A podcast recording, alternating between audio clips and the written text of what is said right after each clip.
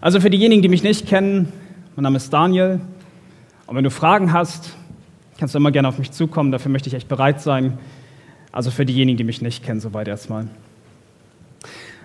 Lass mich heute mit einer kleinen Geschichte anfangen, okay? Ähm, das ist eine Frau und die klagt immer wieder über Kopfschmerzen. Also geht die Frau zu einem Arzt und er stellt einen Gehirntumor fest und rät zu einer Operation. Doch die Frau lehnt ab. Ihre Beschwerden lassen aber nicht nach und ja, infolgedessen geht sie zum einen Arzt und zum nächsten Arzt und alle bestätigen immer das Gleiche, es ist ein Gehirntumor. Aber in ihren Augen, das scheinen da doch die Ärzte alles Quacksalber zu sein. Das scheinen das doch alles Besserwisser zu sein, die keine Ahnung haben. Ein paar Tage später stirbt die Frau. Der diensthabende Arzt, der stellt die Todesursache fest und schreibt hin Gehirntumor. Woran starb also diese Frau? Nun, rein medizinisch gesehen war es ein Gehirntumor, sicherlich. Aber genau genommen müsste eigentlich auf dem Totenschein stehen Unglaube. Sie starb daran, weil sie an die Tatsache Gehirntumor nicht geglaubt hat und es nicht anerkannt hat und dementsprechend lebenserhaltende Maßnahmen äh, ergriffen hat. Das ist übrigens das große Problem unserer heutigen Zeit. Wir alle haben diese eine Krankheit in uns. Und diese Krankheit nennt sich Sünde. Die Sünde zwingt uns nicht nur eines Tages physisch zu sterben, sondern die Sünde zwingt uns letzten Endes auch geistlich ewig zu sterben. Für diejenigen, die nicht wissen, was Sünde ist, lass mich dir das ganz kurz erklären. Sünden sind aus der Bibel heraus sind Handlungen und Übertretungen, die gegen Gottes Gesetz sind. Das, was Gott gesagt hat, die Handlungen, die letztendlich dagegen stehen. Ein paar Beispiele. Du merkst es schon an deinem Gewissen. Beispielsweise, du lügst und du merkst, irgendwas ist daran nicht richtig. Oder vielleicht hast du jemanden betrogen und merkst auch da, irgendwie kann ich das nicht so richtig mit meinem Gewissen vereinbaren. Vielleicht hast du schlechte Gedanken über deine Arbeitskollegen, über deine Schüler oder sonst wem auch immer. Das nennt sich Sünde. Diese Sünde letzten Endes zwingt uns dazu, dass wir vor Gott nicht gerecht stehen können. Gott kann diese Sünde nicht ungesühnt lassen und er muss gerecht dagegen handeln. Gott wird keine einzige Sünde jemals ungestraft lassen. Und lass mich schon mal so viel am Anfang schon sagen. Jeder von uns, egal ob du oder ich, wir verdienen alle die gleiche Strafe für unsere Sünden. Und diese Strafe hat es wirklich in sich. Sie nennt sich auch der zweite Tod. Und was das bedeutet, das wollen wir später erfahren. Liebe Arche-Jugend, heute werde ich einige Dinge sagen müssen, die mir selber sehr, sehr schwer fallen, sie auszusprechen. Aber Dinge, die mir sehr, sehr schwer auf dem Herzen liegen. Und ich kann euch heute eine Sache sagen, ich werde kein Blatt vor den Mund nehmen. Ich werde einige Wahrheiten heute aussprechen, die richtig wehtun können. Aber da möchte ich nicht zurückgreifen, sondern ich möchte sagen, das ist das, was auch Gottes Wort letzten Endes sagt. Heute wollen wir betrachten, wozu Unglaube letzten Endes führt. Und so wie schon der Titel dieser Predigt sagt, bringt Unglaube Gottes Gericht. Und die Frage, die sich stellt, wie kann so etwas sein, dass es ein Gericht geben wird, obwohl man doch von diesem Gott behauptet, dass dieser Gott 100% Liebe ist? Lass mich dir sagen, dass dieser Gott hundertprozentig Liebe ist. Aber dieser Gott ist gleichzeitig 100% Gerechtigkeit. Und wir werden heute in dieser Predigt erfahren, was damit gemeint ist. Und was der Predigtext auch dazu sagt. Und warum das eigentlich auch sehr gut zusammenpasst.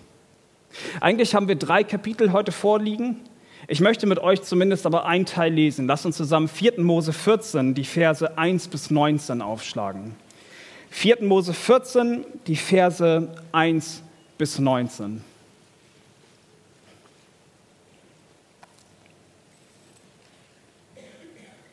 Ich lese mal vor.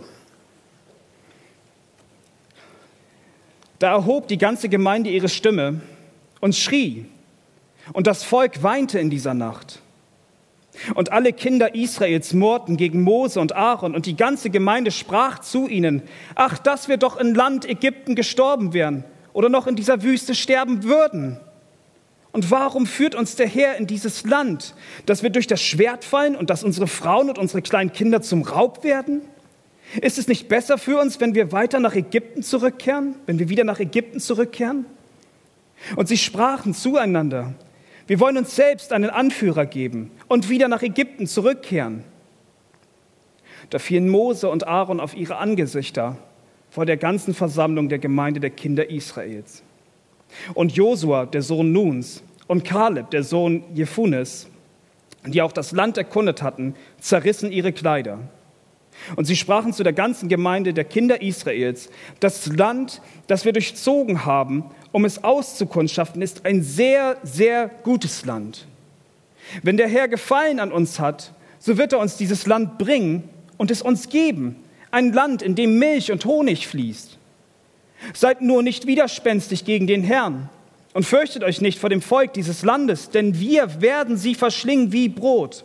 Ihr Schutz ist von ihnen gewichen mit uns aber ist der Herr. Fürchtet euch nicht vor ihm.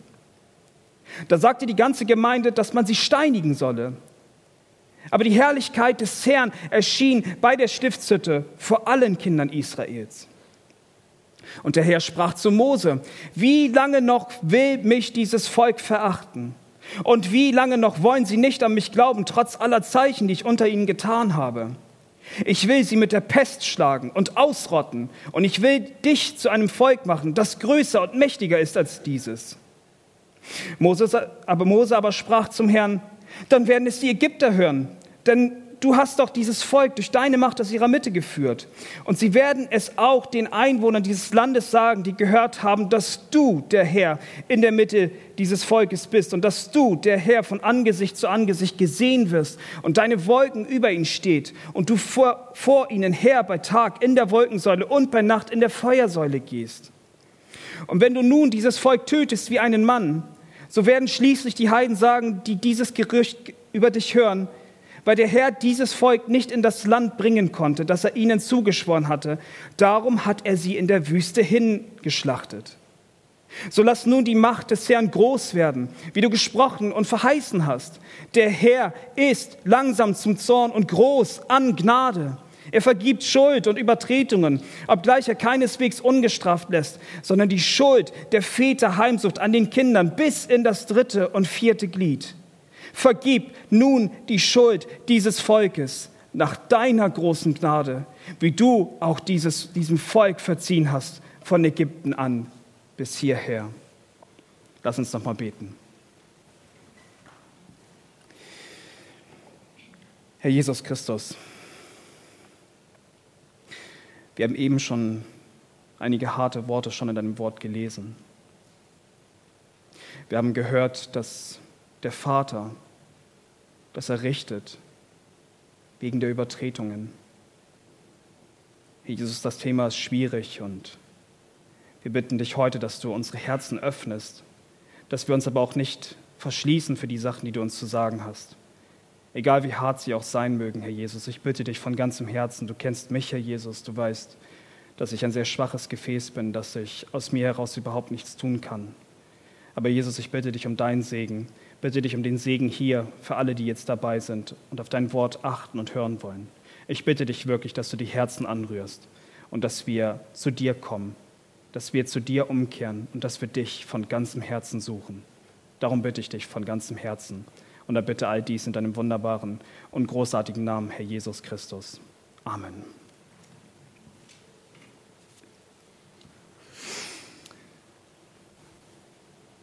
Mir lagen drei Punkte sehr auf dem Herzen bei dieser Predigt. Wir werden heute über den Punkt von Gottes Anklage reden, also die Anklage. In meinem zweiten Punkt werden wir über das Urteil sprechen. Und im dritten Teil wird es darum gehen, um die Begnadigung. Aber lasst uns zu dem ersten Punkt kommen, die Anklage. Bevor wir jetzt nochmal richtig anfangen, einmal ganz kurz schnell Revue passieren lassen, was war eigentlich passiert, damit jeder irgendwie auch folgen kann. Vielleicht sind einige von euch da, die das erste Mal hier sind. Da war das Volk Israel, welches in der Sklaverei in Ägypten lebte. Und die mussten wirklich sehr hart arbeiten. Nun ist es aber so gewesen, dass Gott sehr viel Mitleid mit seinem Volk hatte und voraussagte, dass, sie, dass er sie in das verheißene Land führen möchte. Und dazu hat er den Mose sich auserwählt, damit er dieses Volk Israel in das verheißene Land führt. Und so ist es so, dass sie von Gott wirklich unglaublich viele Gnadentaten, viele Wunder gesehen hatten. Aber was wir in der Geschichte mit dem Volk Israel immer wieder sehen, ist halt, dass sie immer wieder Gott treten, dass sie immer wieder anfangen, ihm ins Gesicht zu spucken, dass sie nicht das machen wollen, was er für sie vorhat. Sie morren durchgängig und sie müssen das ein oder andere Mal auch harte Strafen dafür tragen. Und das eigentlich, obwohl Gott immer wieder sehr gnädig mit diesem Volk war.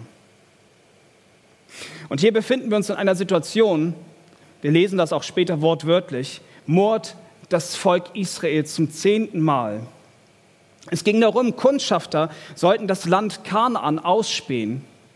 Und die sehen dort, dass dieses Land ein riesiges Heer hat, ein riesiges und starkes, äh, vor allen Dingen starkes Heer. Und sie haben richtig Angst und sagen, wir wollen da nicht hin, wir wollen nicht sterben. Aber sie vergessen dabei immer wieder, dass Gott sagt, ich bin doch mit euch. Und so fangen sie an, wieder total verzweifelt zu sein und wollen Mose und Aaron steinigen. Soweit erstmal zur Vorgeschichte. Kommen wir aber zu uns. Und ich möchte, dass wir uns die folgende Situation durchgängig vorstellen, während wir hier diese Predigt durchgehen. Jedem Menschen ist es einmal gesetzt, zu sterben. Davon zeugt die Schrift. Ich möchte, dass wir uns vorstellen, dass wir nach unserem Tod in einem Gericht sitzen. Der Autor des Hebräerbriefs schreibt uns die folgenden Worte in Hebräer 9, 27. Und so gewiss es den Menschen bestimmt ist, einmal zu sterben, danach aber das Gericht. Der Schreiber des Hebräerbriefes, der weist uns darauf hin, dass es nach dem Tod ein Gericht geben wird. Jeder einzelne Mensch ohne irgendeine Ausnahme, wird einmal vor dem obersten Richter aller Zeiten erscheinen. Und dieser Richter, das ist Jesus Christus höchstpersönlich. Paulus bezeugt in seinem Brief an Timotheus, im 2. Timotheus 4, Vers 1, Daher bezeuge ich dir ernstlich vor dem Angesicht Gottes und des Herrn Jesus Christus, der lebendige und, und jetzt hört zu, Tote richten wird, um seine Erscheinung und seines Reiches willen. Und schließlich wirst du einmal vor ihm stehen. Du wirst vor ihm stehen, vor Jesus Christus höchstpersönlich. Und wie ich schon sagte, lass uns immer bei dieser Situation bleiben. Stell es dir vor, du wirst einmal in diesem Gericht sitzen. Und es geht ganz persönlich um dich. Du wirst angeklagt werden. Und was wird dir zur Last gelegt? Unglaube. Das wird die Ausgangslage dieser ganzen Predigt sein. Schauen wir uns das Volk Israel in unserem Predigtext an. Im Vers 22 des 14. Kapitels, da sehen wir, dass das Volk, wie ich schon erwähnte, zum zehnten Mal murrte. Aber Murren ist nicht das einfache Murren, das ist einfach so, ich habe keine Lust mehr. Bei diesem Murren, da ging es um Leben oder Tod. Da war das Volk Israel, die komplett ein ganzes System umstürzen wollten. Die wollten am liebsten Mose und Aaron hinrichten lassen. Das ist nicht irgendwie nur ein Buhu, wir wollen nicht mehr in der Wüste sein, sondern ein sehr ernstzunehmendes Problem, bei welchem es tatsächlich um Leben oder Tod ging. Aber warum kam dieser Unmut immer wieder in dem Volk auf? Stand Gott nicht hinter ihnen? Hatten sie nicht unglaubliche Wunder mit Gott erlebt? Ich meine, hatten sie das nicht erlebt, dass Gott das Volk Ägypten mit zehn Plagen geschlagen hatte? Hatte Gott nicht vor den Augen dieser Israeliten ein riesiges Meer geteilt? Erschien er ihnen nicht vorher in Wolken und Feuersäulen? Hatte er nicht Manna vom Himmel regnen lassen? Und, und, und. Also woher kam dieser Unmut immer wieder auf? Hatte Gott denn nicht versprochen oder verheißen, dass er dieses Volk in das verheißene Land führt? Hat er das nicht gesagt?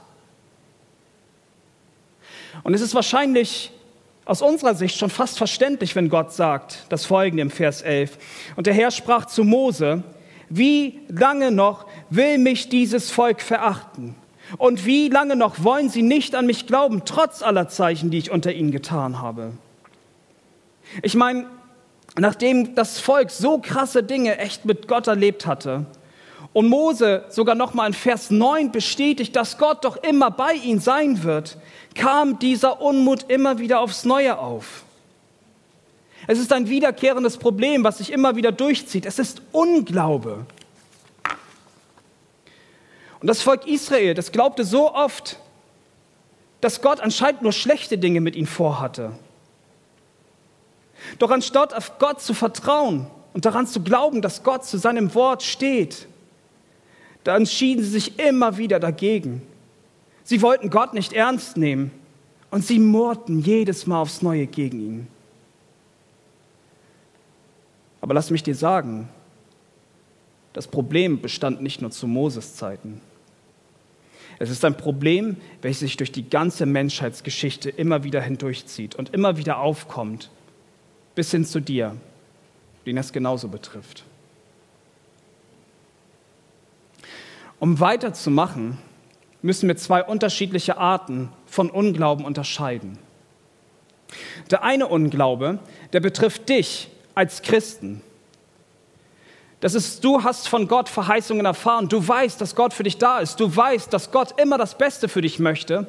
Und du bist derjenige und glaubst einfach nicht daran, dass Gott das möchte. Das ist die eine Seite vom Unglauben. Wir sehen das auch in dem Volk Israel. Sie haben nicht daran geglaubt, dass Gott mit ihnen große Dinge wirklich vorhatte.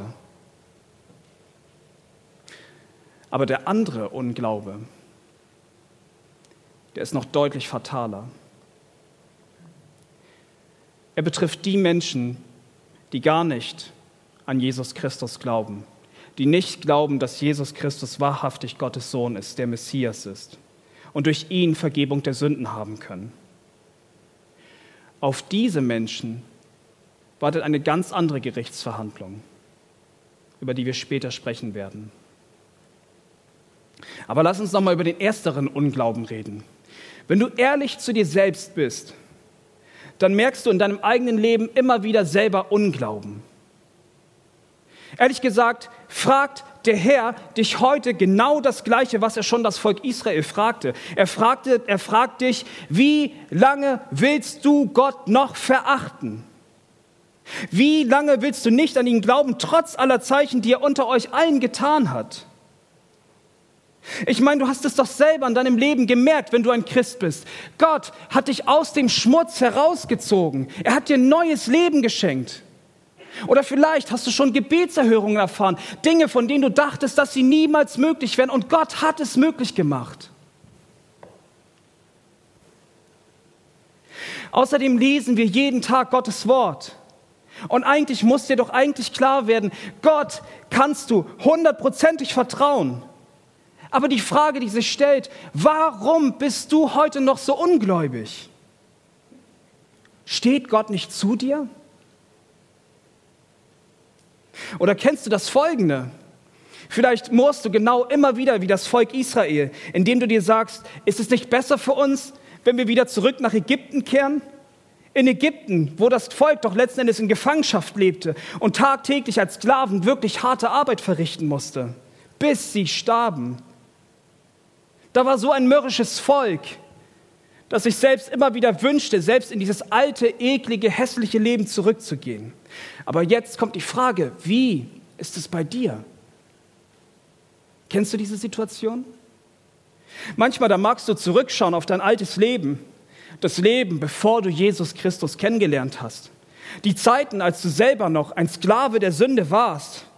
Und vielleicht sagst du dir persönlich selbst immer, Damals war alles deutlich besser.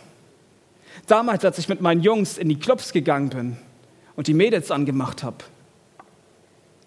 Oder es kommen einfach Dinge, die du so nicht erträumt hast. Vielleicht bist du immer noch Single. Und manchmal da fragst du dich einfach, ob du nicht einfach jetzt einen ungläubigen Partner daten kannst. Vielleicht schaust du immer wieder zurück, weil es dir jetzt viel schlechter geht, jetzt wo du ein Kind Gottes bist. Und ich sage dir, dein Problem ist dein Unglaube an Gottes Verheißungen, dass Gott für dich sorgt und dass Gott immer das Beste für dich möchte. Und letzten Endes willst du wie das Volk Israel zurück. Du willst immer wieder zurück, schaust zurück auf dein altes Leben. Dein Unglaube zerfrisst dich. Und ich möchte dich jetzt ganz ernst fragen, ganz, ganz ernst frage ich dich, willst du wirklich dahin zurück?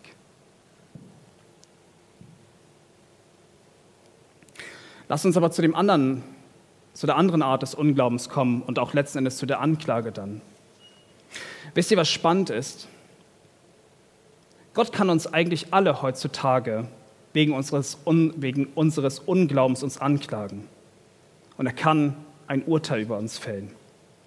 Eine ganz wichtige Bibelstelle zu dieser Thematik sehen wir in Römer Kapitel 3, Vers 23. Dort steht, denn alle haben gesündigt und verfehlen die Herrlichkeit, die sie vor Gott haben sollten. In anderen Worten, es gibt nicht einen Menschen, der nicht gesündigt hat. Und lass mich dir sagen, alles begann mit einer Sünde, und zwar mit Unglauben. Selbst die erste Sünde der Menschheitsgeschichte war Unglaube. Denn erinnert ihr euch, was Gott Adam und Eva sagte? Sie dürften von allen Früchten des Garten Edens essen, nur von dem Baum der Erkenntnis sollten sie nicht essen. Als Satan sie dann hinterfragte, glaubten sie nicht mehr an Gottes Worte und aßen von dieser Frucht. Mit unserem Unglauben an Gottes Worten sorgten wir letzten Endes dafür, dass wir eines Tages mal an einem Gericht stehen müssen. Alles begann mit Unglauben. Und ich sage euch eine Sache, ein gerechter Gott muss gerecht bleiben und er muss alle Ungerechtigkeit bestrafen. Jede einzelne Sünde ist eine Ungerechtigkeit und muss bestraft werden. Allerdings, das ist jetzt nur die Anklage gewesen. Ich sage euch eine Sache. Das Fatalste ist letzten Endes das Urteil. Und das bringt mich auch zu meinem zweiten Punkt, zu dem Urteil. Gottes Urteil über das Volk Israel in Kapitel 14. Keiner aus dem Volk darf in das verheißene Land kommen, mit Ausnahme von Josua und Kaleb. Keiner von ihnen. Es war das Land, in welches sie alle doch eigentlich hin wollten. Aber ich sage euch eine Sache, Gott lässt nicht mit sich herumspielen. Es war die härteste Strafe, die das Volk Israel eigentlich jetzt hätte ereignen können. Aber diese Strafe war einfach gerecht. Aber soll ich dir was sagen? Viel schlimmer ist es heutzutage, nicht in das alte verheißene Land zu kommen. Viel härter ist es, wenn wir in das heutige verheißene Land, das heißt in den Himmel, nicht kommen. Wisst ihr, was für mich das Krasseste dieser drei Kapitel war? Oder bezüglich des Urteils war? Ich meine, da wir jetzt nicht die Zeit haben, werde ich jetzt nicht das Kapitel noch vorlesen, aber ich, ich werde es ganz kurz zusammenfassen, was in dem 4. Mose 16 passiert. In einer ganz kurzen Aussage, Unglaube bringt Gottes Gericht. Und ich hoffe, dass ihr das versteht. Korah, ein angesehener Mann des Volkes Israel und 250 weitere Anführer des Volkes Israel, die begehrten gegen Mose auf. Und das, obwohl Mose doch die ganze Zeit immer wieder für dieses Volk eingetreten ist. Und selbst für Mose war das viel zu viel. Darauf sollten sie Gott Räuchergaben bringen. Und der Herr sagte zu Mose, dass sich alle Israeliten von der Wohnung Koras und den anderen Anführern entfernen sollten. Mose sagt sogar selbst, dass das Volk Israel sich von all diesen Dingen fernhalten sollte. Warum? Weil diese Menschen gottlos sind. Und was dann passiert, ist das Heftigste. Daraufhin reißt die Erde ein und verschlingt Korach und alle, die ihm angehörten. Und anschließend sogar kam noch ein riesiges Feuer und tötete die anderen 250 Männer, die sich Korach angeschlossen haben. Warum erzähle ich euch diese Geschichte? Ich erzähle sie euch, weil diese Menschen gottlos waren. Ihr Urteil für ihren Unglauben? Tod. Was hat das mit uns zu tun? Nun, da waren Männer und Frauen, die zu dem Volk Israel gehörten. Männer, von denen man glaubte, dass sie ja eigentlich zu Gott gehören würden. Von außen betrachtet gehörten sie vielleicht auch dem Volk Israel an. Aber nicht das Äußere zählte dabei, sondern auf das, ob sie auf Gottes Worte gehört haben.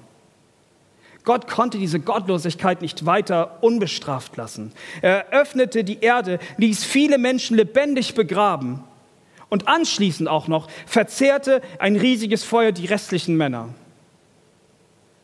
Und das ist auch ein Bild für uns heute, was auf diejenigen warten, welche letzten Endes gottlos bleiben und Jesus Christus nicht als ihren Herrn im Leben haben. Und ich glaube, ihr habt das alles schon gemerkt. Die Parallele ist wirklich krass. Ihr merkt deutlich, dass es hier sich auch um das Thema Hölle handelt.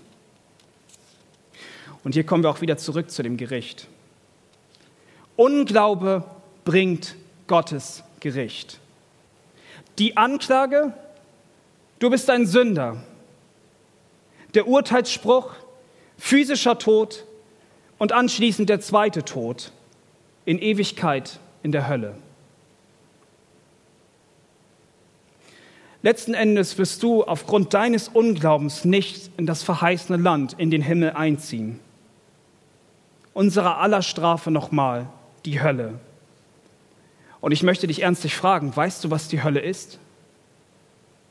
Jesus spricht in Matthäus 10, Vers 28 das folgende. Und fürchtet euch nicht vor denen, die den Leib töten, die Seele aber nicht zu töten vermögen. Fürchtet vielmehr den, der Seele und Leib verderben kann in der Hölle. In Lukas 16 erzählt Jesus die Geschichte von dem reichen Mann und dem armen Lazarus. Das Totenreich, welches Jesus hier benennt, scheint ein Abbild der Hölle zu sein. Der reiche Mann landet nach seinem Leben in dieser. Aber was wir daraufhin in den Versen 23 und 24 lesen, ist, dass dieser reiche Mann Qualen und Pein erlebt, dass er in diesen Flammen wirklich Leid hat. Und in der Offenbarung des Johannes lesen wir in Kapitel 20, Vers 14, dass alle Ungerechten in den Feuersee geworfen wurden. Das ist der zweite Tod. Das ist die Hölle, ein Ort voller Pein und Qualen. Und Leute, ihr wisst gar nicht, wie schwer mir diese Worte teils auf dem Herzen liegen heute. Aber es ist so, dass Gott mir ja auch diese Worte ins Herz gelegt hat. Ich will vor diesen Worten nicht zurückschrecken. Wir erinnern uns an die Geschichte aus dem 4. Mose Kapitel 16. Da waren Männer, die zu dem Volk Israel äußerlich gehörten, aber in Wirklichkeit gehörten sie nicht zu Gott. Und das erinnert mich sehr an Jesu Worte in seiner Bergpredigt in Kapitel 7, also in Matthäus 7, Kapitel, äh, Kapitel 7, Verse 21 bis 23, wo Jesus sagt, nicht jeder, der zu mir sagt, Herr, Herr, wird in das Reich der Himmel eingehen, sondern wer den Willen meines Vaters im Himmel tut. Viele werden an jenem Tag zu mir sagen, Herr, Herr, haben wir nicht in deinem Namen geweissagt und in deinem Namen Dämonen ausgetrieben und in deinem Namen viele Wundertaten vollbracht? Und dann, das sagt Jesus, werde ich bezeugen, ich habe euch nie gekannt, weicht von mir, ihr Gesetzlosen.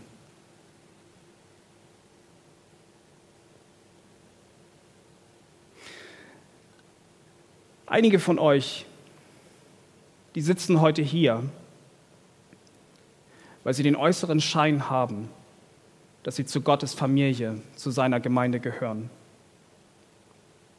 Einige von euch sitzen hier, weil ihr aus der Tradition heraus in die Gemeinde geht. Vielleicht verrichtet ihr Dienste, übernimmt Aufgaben, ihr trefft euch hier mit euren Freunden oder ihr geht in die Gemeinde, weil eure Eltern euch hier mit herzwingen. Aber du hast Jesus Christus noch nie als deinen Herrn und Heiland im Leben erfahren. Und du hast auch keine Vergebung deiner Sünden. Mir fällt das wirklich sehr schwer, dies zu sagen. Aber Jesus wird dir ein ganz vernichtendes Urteil zusprechen. Er wird dir sagen, ich habe dich nie gekannt. Hinweg mit dir, du Gesetzloser.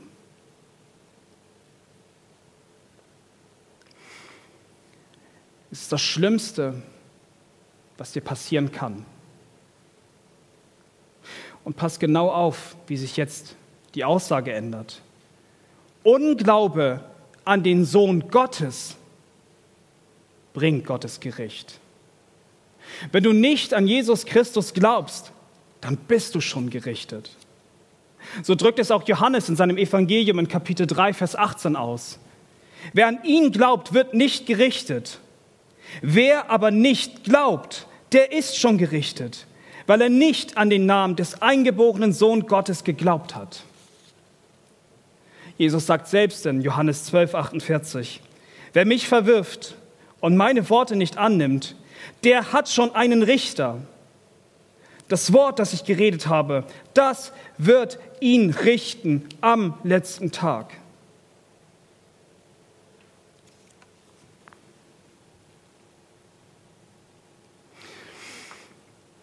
Ich möchte heute wirklich sagen,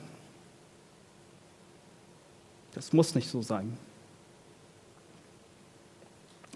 Jesus hat dich heute hier in diesen Arche-Jugendgottesdienst geleitet. Gott hat dich ganz persönlich dich hierher geführt. Das hast du nicht aus dir heraus getan, sondern weil Gott dich hierher gezogen hat. Und das Statement dahinter ist, Gott hat so eine Liebe zu dir, dass er dir ein neues Herz schenken möchte. Heute ist der Tag der Umkehr. Kehre um von all deinen Fassaden, die du mittlerweile aufgebaut hast, all die Lügen, die du vielleicht hinter deiner Fassade, hinter deiner Maske trägst. Und mach endlich wirklich ganze Sache mit Jesus Christus. Egal, ob du noch nie etwas von Jesus gehört hast oder ob du ein Jugendlicher bist, der schon jahrelang hier in diese Jugend kommt. Vielleicht ist es dir ja auch peinlich. Du bist hier schon mittlerweile jahrelang, bist hier völlig mit integriert. Aber in Wirklichkeit hast du nie wirklich Jesus Christus als dein Herrn im Leben gehabt. Du hattest nie Vergebung deiner Sünden und dir ist es unglaublich peinlich, es den anderen zu erzählen. Aber lass mich dir wirklich heute eine Sache sagen. Pack endlich diese Peinlichkeit weg.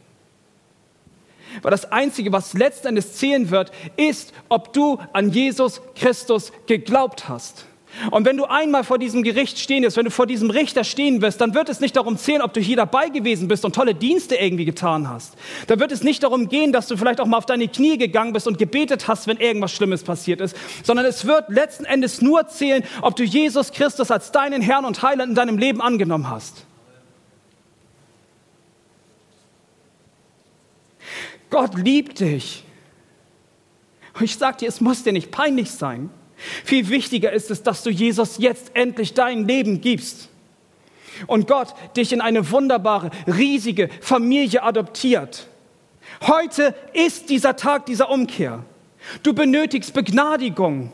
Egal, ob du ein Kind Gottes bist oder nicht. Und jetzt kommt auch wirklich der wichtige Punkt, was wirklich herausschreit hinter alledem. Dieser Gott begnadigt dich. Und das bringt mich auch zu meinem dritten Punkt, zu der Begnadigung. Schauen wir noch einmal auf die Anklage und auf dein Urteil. Unglaube an den Sohn Gottes bringt Gottes Gericht. Eigentlich gibt es an dieser Geschichte gar nichts mehr zu rütteln. Nur ein guter Anwalt kann dich jetzt aus dieser schlechten Situation jemals herausholen. Und genau das ist, was passiert bei dem Volk Israel und letzten Endes auch bei uns letzten Endes passieren wird.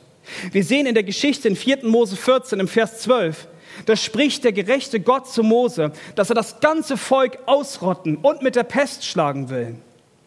Und wir haben vorhin gefragt, Liebe oder Gerechtigkeit, wie kann es denn nun sein, dass Gott hundertprozentig Liebe ist, aber gleichzeitig auch gerecht sein muss und Menschen richten muss? Und so viel sei gesagt, Gott ist zu 100% Gerechtigkeit und er ist auch 100% Liebe.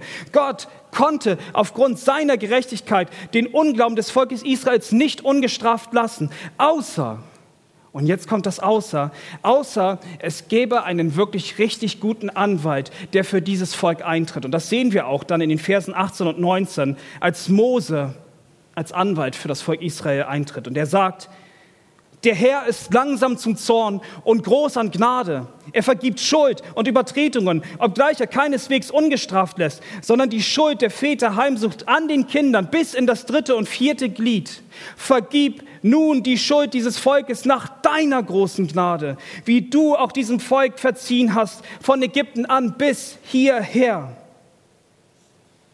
Mose tritt für das Volk Israel ein und der wirklich große und gnädige Gott, der hat tatsächlich eine unglaublich riesige Gnade mit diesem Volk. Gott begnadigt das Volk Israel. Sie müssen nicht mehr sterben.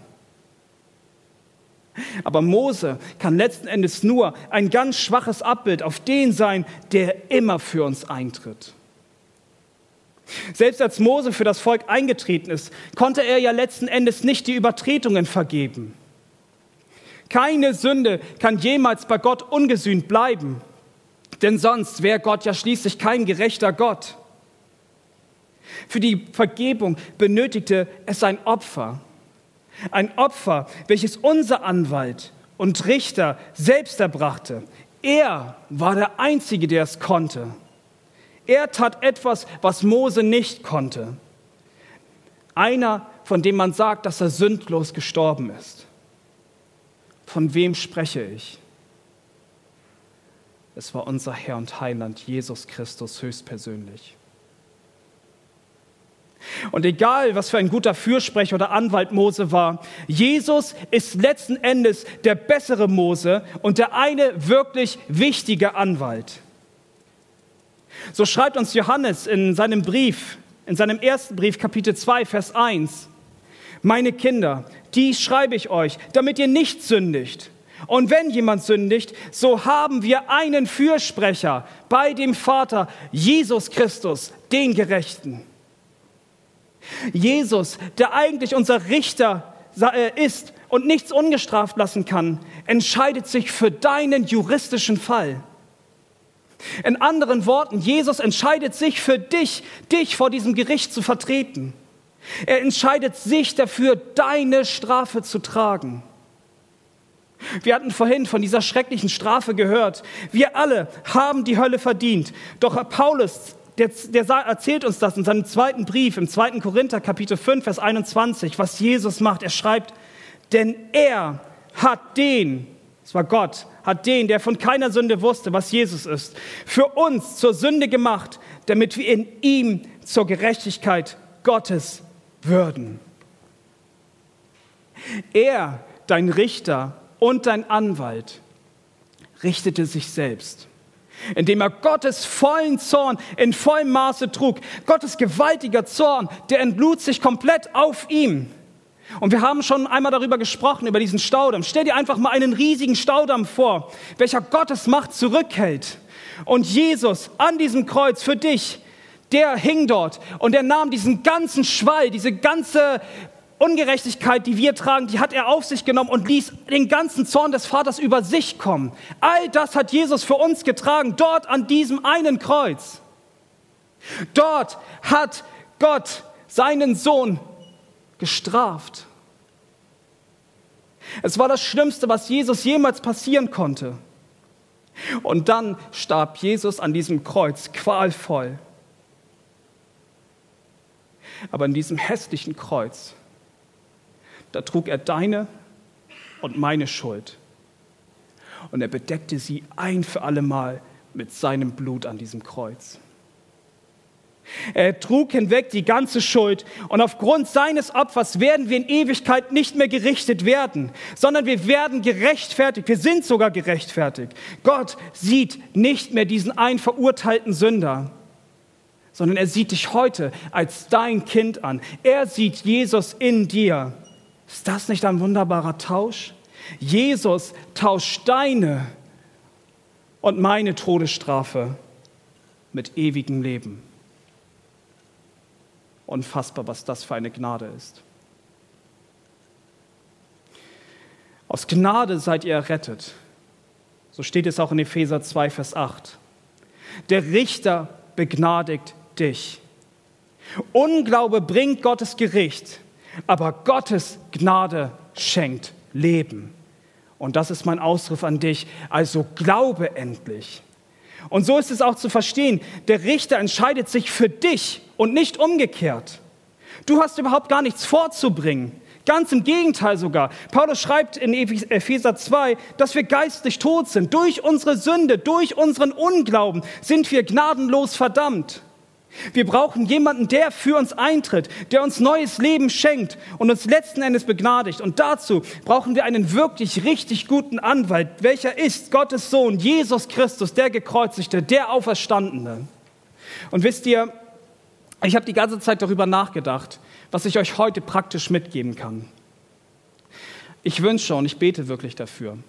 Ich wünsche und bete wirklich, dass Veränderung geschieht.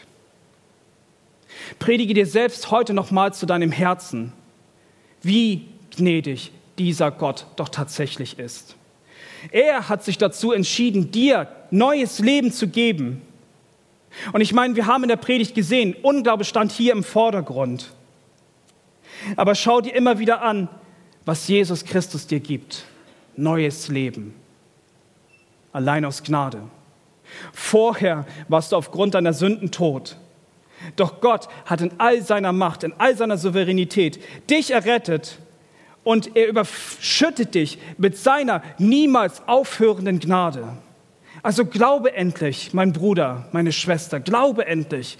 Bete so wie der Vater eines besessenen Jungs in Markus 9, Vers 24, der sagt, und sogleich rief der Vater des Knaben mit Tränen und sprach, ich glaube, Herr, hilf mir loszukommen von meinem Unglauben. Und du, ich möchte dich nicht vergessen, mein lieber Freund, der du heute noch nicht zu Jesus gehörst.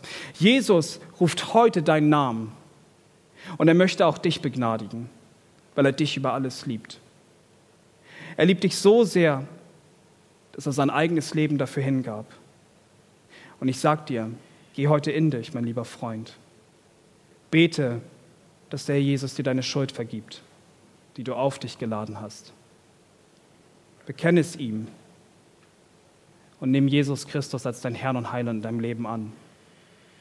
Sag ihm, dass du Vergebung brauchst und dass du an ihn glauben möchtest. Bete es. Ich sage dir eine Sache, Jesus wird dich begnadigen.